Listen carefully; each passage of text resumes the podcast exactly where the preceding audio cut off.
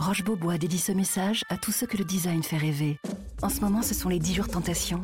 10 jours pour découvrir la créativité des nouvelles collections et profiter de prix très séduisants sur une sélection de meubles et de canapés Roche Beaubois. Mais ne perdez pas de temps. Les prix Tentation Roche Beaubois, c'est jusqu'au 25 mars seulement. Liste des magasins ouverts ce dimanche sur rochebeaubois.com.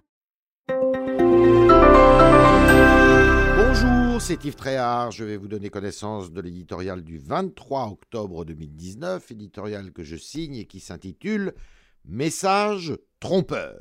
La visite d'Emmanuel Macron à Mayotte ne pouvait faire l'économie d'un discours sur les migrations clandestines. Massive, celle-ci est aujourd'hui le problème numéro un de l'archipel. Elle est source de vives tensions dans la population, d'insécurité, de désordre dans les systèmes éducatifs et sanitaires depuis longtemps.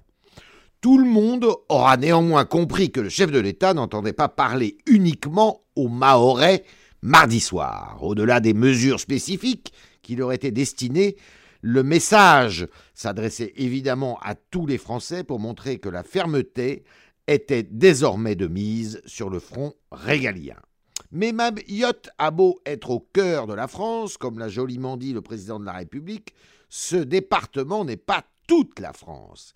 Et si le temps est sur place aux actions concrètes et non plus aux paroles, ainsi qu'il l'a souligné, il ne l'est pas encore pour l'ensemble du pays. Tant s'en faut, sauf à servir de répétition générale à un plan national, le message subliminal était donc trompeur.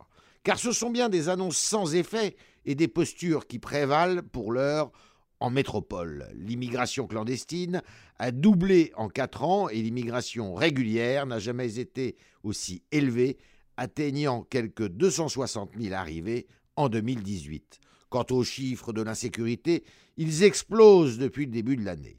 Aussi longtemps qu'Emmanuel Macron et son gouvernement joueront la partition du en même temps, de peur de fracasser leur majorité, aucune action concrète ne sera possible sur ces sujets.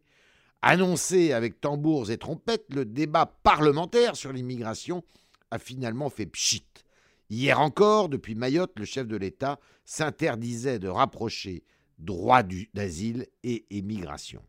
En s'emparant des thèmes régaliens, Emmanuel Macron veut installer le match qu'il pense gagner en 2022 contre Marine Le Pen. Mais pour être entendu, les paroles ne suffisent plus.